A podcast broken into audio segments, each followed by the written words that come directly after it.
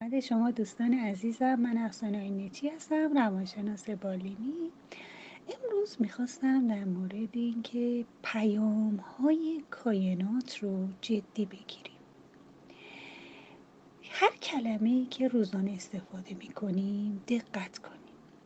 زمیر ناخداگاه ما شعور نداره. هر چی میشنوه اونو می‌کنه روزانه از کلماتی که استفاده می‌کنیم. ای خسته شدم من بدبختم من بیچارم من بدشانسم من ندارم. ای کرونا اومد بیچاره شدیم بدبخت شدیم رفت همه پوسیده شدیم من میمیرم حال ندارم افسردم خودم رو می‌خوام بکشم و و چیزهای دیگه. همه کلمات منفی همشون بار منفی هستن. مراقب باشیم. زمیر ناخداگاه ما هرگز شوخی نداره.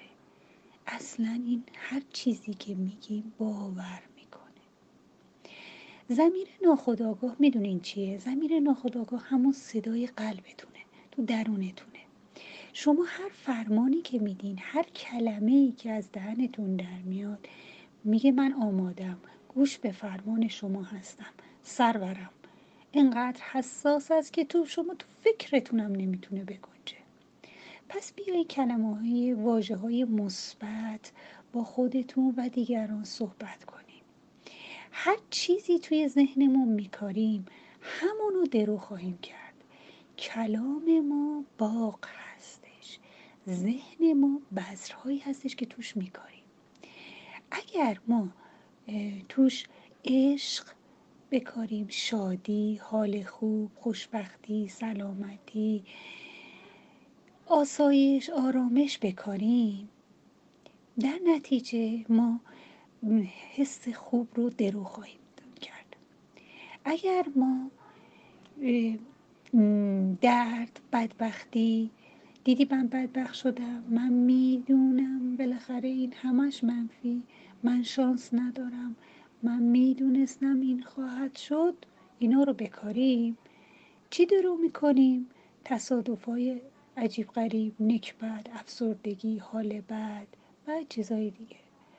مراقب باشیم که موج منفی ندیم.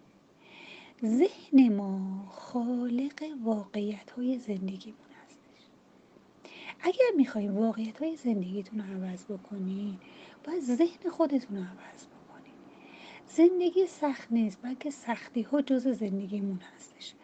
پس بیایید صلح کنیم لذت ببریم. قسمت زمیر ناخداگاه ما بخش بزرگی از شخصیت ما فرا گرفته و بسیار هم حساسه و شعور هم نداره. هرچی از دهنمون در میاد میگه چشم قربان. همونو اجرا خیلی حواسمون به کلماتی باشه که از دهنمون در میاد. مرسی ممنون.